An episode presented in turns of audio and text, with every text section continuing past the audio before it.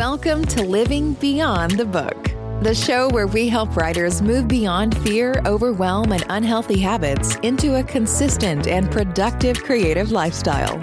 Your host, Emma Boone, is an author, publisher, mom, yoga enthusiast, and recovering blocked writer. She's here to help you unlock your creative potential. Now, let's talk living beyond the book.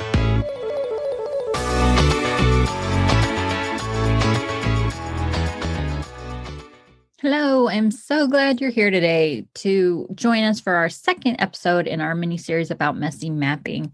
Uh, as I mentioned last episode, I would love for you to spend December relaxing and enjoying the holidays and rejuvenating, but also spend a few minutes getting yourself ready for January. A lot of people wait till January to start their goals at all, and then they're using January to get psyched up or up to speed and then their goals don't actually take off.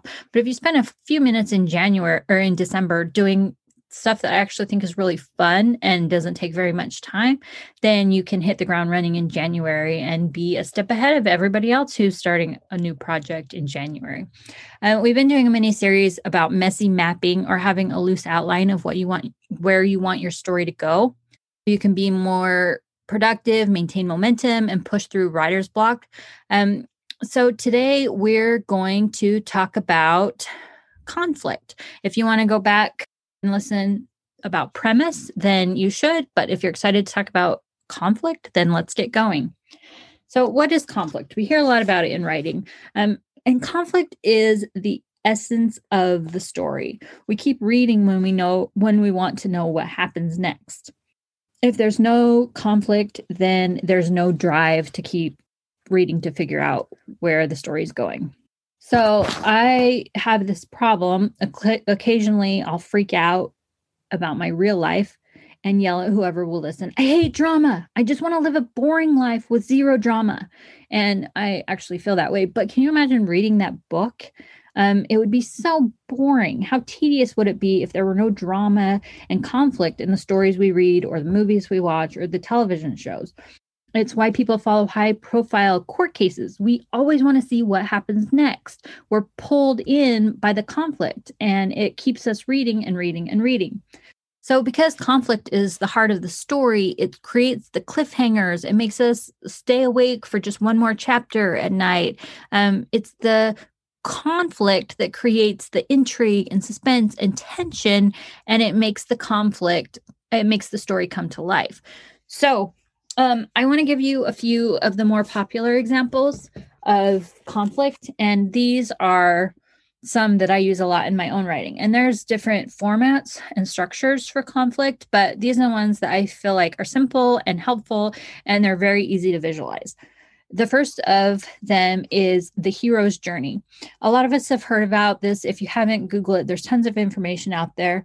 Um, it's but the structure is basically there's a main character living an ordinary life that's turned upside down. They have a call to action.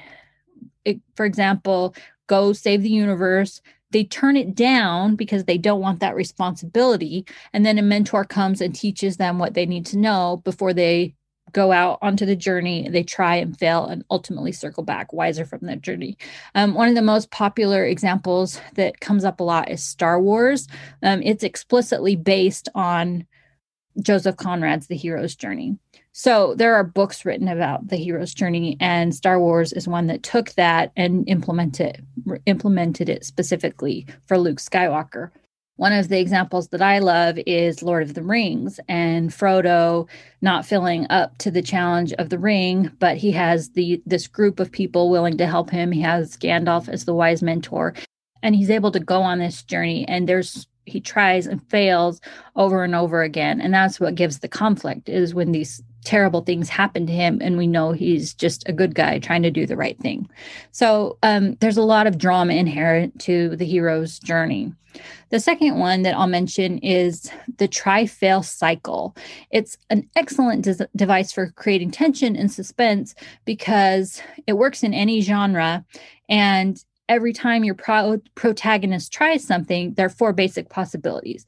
Does your hero succeed the first could be possibility is yes.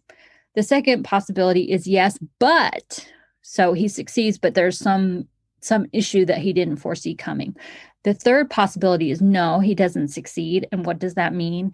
And the fourth is no, he doesn't succeed. And also it became worse or uh, something else happened. So, yes, yes, but no, and no, and. Again, there's a ton of information out there about this on the internet, but it's a great formula to try in the early stages because it's easy to play around with different scenarios for your own characters and see what results create the, the most conflict in your story. So, even for you see this in explicitly in things like Star Wars, where they try and fail, but it's also in romance novels where there's a misunderstanding. It's also in we talked about Lord of the Rings for, or yeah, Lord of the Rings for fantasy.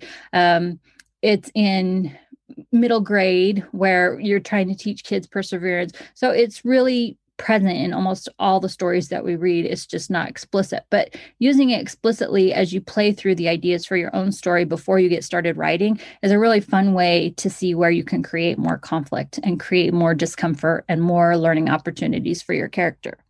The third are narrative conflicts. Um, and we most of us learned about these in high school. Um, they're created when the protagonist wants or needs something, but something or someone gets in their way of getting it. And there's seven of those. And these are phrased a little bit differently, but you'll find them again online. If you Google it, there's tons of information.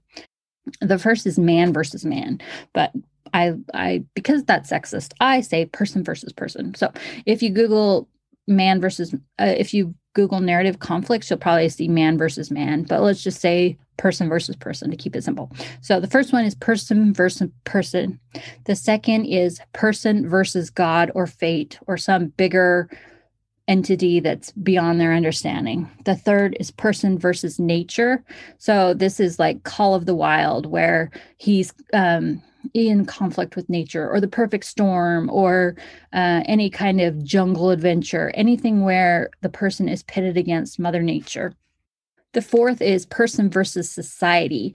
I would say this is like the Hunger Games, where there's a structure of the Capitol and the way the society is set up. I would say this is relevant to Pride and Prejudice, where um, Elizabeth wants certain things, but they're not what's accepted by society. So anything that puts a person pitted against what society expects of them and demands of them, that is where the conflict comes from.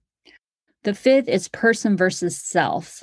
And this is where your own um, demons get in your way or um, what you want is in conflict with who you want to be or anything like that. And I think this one comes a lot as a secondary conflict. For example, uh, the one that comes to mind is um, oh my gosh, what's the one with Tom Hanks where he's stranded on an island? I don't even remember what it's called. But he it's person versus nature because he's got um he's got all these elements against him, but then it's also person versus self because he's trying to um trying to overcome his own weaknesses and his own fears to survive. So anything that pits you against yourself and your own weaknesses is person versus self.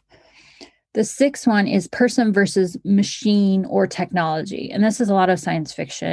So this could be like I Am Robot, where Will Smith is pitted against all the robots, or Terminator, where people are pitted against these um, artificial people with heightened reality and heightened ability. One of my favorite pl- things to watch for person versus machine or technology is the series black mirror because i think that's the whole premise of the series is pitting people against technology in different ways and seeing all the ways that technology can be destructive or um, hurt hurt people even when we consider it something that's useful it can also be the downfall. So i think it's a really interesting one.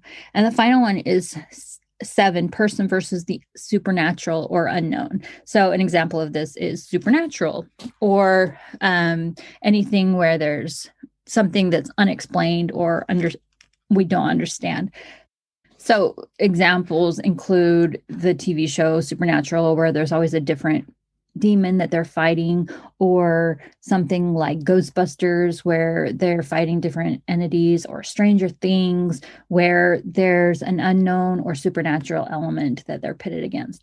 And one thing that I think is really fun to do is take all 70 of these and plug your main characters in them and see which work. A lot of times you'll have more than one scenario, and and obviously they won't all work for every genre, but you can have elements in them. So even, for example, a romance novel, the conflict could be person against technology if she has this computer that keeps acting up and it's causing her stress in her life or conflict or um, there's a lot of ways you can have the supernatural or unknown or God or fate in any type of story. So play around with these, and they might be bigger elements than others, but meshing a few of them together and figuring out how they play into your story is a great way to find the inherent conflict in the premise that you've already developed.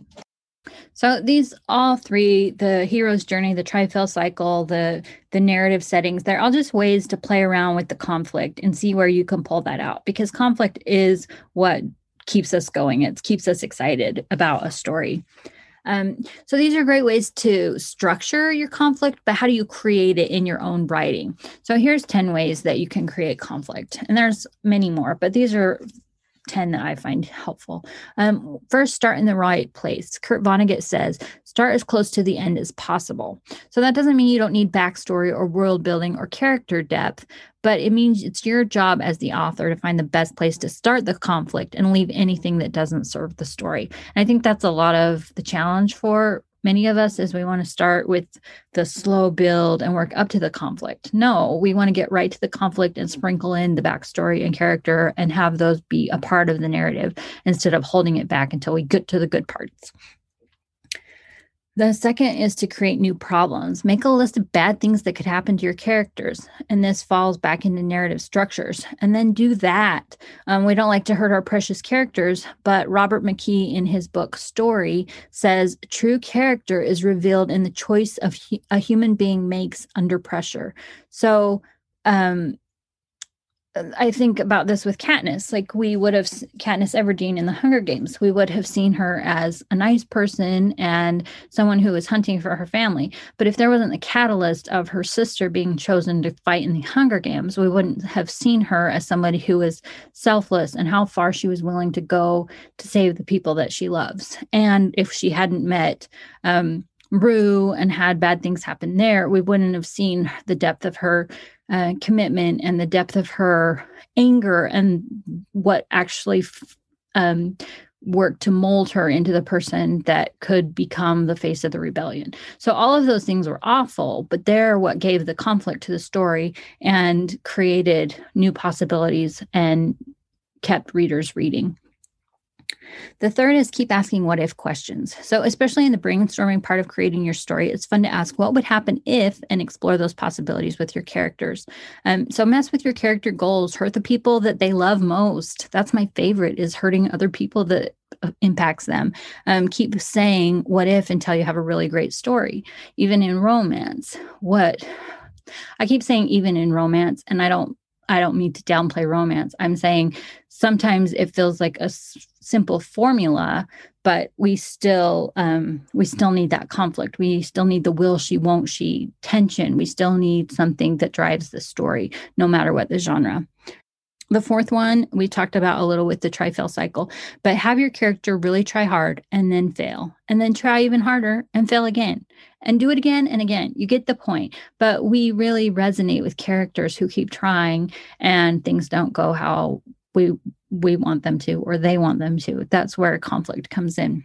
Five is give characters realistic consequences for their choices. So this is both positive and negative. Um, but conflict comes as we anticipate the outcomes. I think I like to think of the choose your own adventure stories, and I loved them. I think I read all of them when I was younger. But the problem with them is there was some fun tension, but ultimately it didn't really matter what you chose. It was going to end up okay anyway.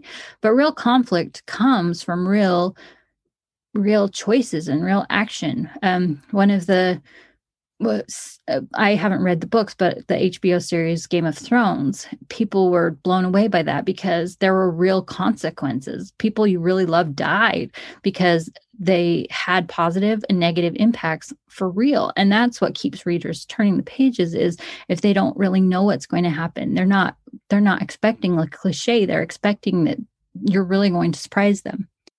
The sixth one is if you're bored with your story, your readers will be too. So blow something up, throw someone off a cliff, make life harder, give them a terminal disease, whatever it takes, make life harder for them and keep the story engaging and keep the conflict growing. Seven, uh, this is I think the second most important one is give your readers connections to the characters. So if if they love one of your characters, they'll feel the emotional impacts as things do or don't go well for them. They'll root for them. We all have characters we love in stories. Um, and we feel more conflict as things happen to those characters that we love. So, one example that I always think of is Fred and George and Harry Potter. I like them fine. I they weren't my favorite characters, but I thought they were funny and they were interesting. But the reason I really felt connected to them is how much they are connected to each other, how much they were kind of one entity. Um, they were the pranksters, they were loyal, their family loves them, everyone loves them. And because we have so many connections to uh, Ron and other people, we felt that deeply. And when something bad happened to one of them, we felt it deeply because we knew how much it in, impacted the other. So the conflict made the emotion that much stronger when things didn't end well.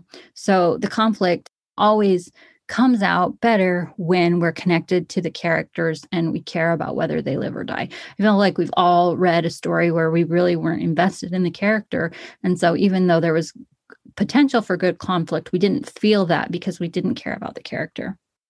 This is the last one, and it's the very most important one. I saved it for last. So if you remember nothing else, the most important way to develop conflict is to give your character a goal all your characters need goals, but especially your main character. Um, they have to want something. If there's no goal, there's no conflict. The plot will just be a story that doesn't have any depth because the character isn't impacted if they don't want anything in the first place. Um, even if it's something simple, give them a motivation and work against them achieving that. There's always good conflict in that. When you think of conflict, think of reality TV shows. They're perfect example of good drama. In The Bachelor, for example, a group of women want the same thing. They want the dude to fall in love with them. Their motivations might be all different, but they have the same goal, and that puts them in conflict with each other and with the Bachelor's choices. There's conflict all the time, every episode, when one of them isn't chosen for a date every time he kisses one of the girls and not another, every time he eliminates women in the final ceremony. There's constant internal and external conflict, and that's what creates the delicious drama in The Bachelor.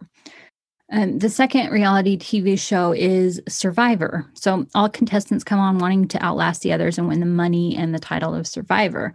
Then, as they become more hungry and more desperate, their ultimate goal doesn't change, but their there's conflict in them getting there because we see how much they're really willing to endure to get there. And that's where we see like the good guys and the bad guys because we see what they're willing to sacrifice or who they're willing to hurt to actually get what they want. Um, so they want their goal so badly. And then the writers of the show throw things in the way to see what kind of characters they are and um, there's a reason both of these series have been on for more than a decade. They're formulaic, but they give us constant conflict. Um, one other thing I won't spend a lot of time on, but both story any good story should have both internal and external conflict so we talked about oh castaway that's what it's called duh tom hanks castaway where he has the external conflict of the of nature, of battling, being stranded, trying to find enough food to eat, having his best friend be a volleyball. He has all those external conflicts, but he also has internal conflict about um, how he's going to survive and how he keeps his morale high and how he survives internally with so much external conflict going on. One one of my favorite examples is um, if you've read Stephen King's The Long Walk. It is a short story about these boys every I don't know, every year I think there's a competition where a couple hundred of them start walking. And the only goal is to walk until there's only one left.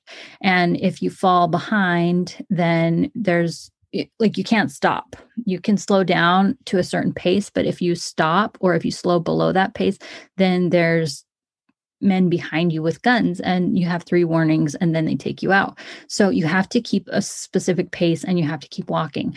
And so the external conflict, it seems really simple, but the external conflict comes in when there's guns behind you, your body starts breaking down, you're hungry, you're so tired, you um you just have all these things that are falling apart around you. You see the guy next to you get shot. These are teenage kids. You see the kid next to you get shot. There's so much in external conflict um, just in that in that simple premise.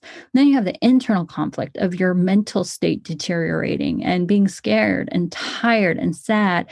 So you have all of these great internal reflections and the external.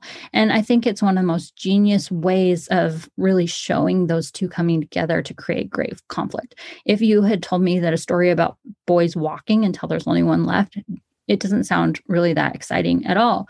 But he's created so much great conflict in there that it's one of those ones you can't put down. You keep reading to see what happens. So, thinking of ways to introduce conflict into your story will not only keep your readers engaged in your story, but also it will help keep you engaged in your story. Um, if you have scenes you're excited to write, if you have chapters you can't wait to get to, it's going to keep you excited about writing too. And the best way to know that is to to map out some of these conflicts ahead of time.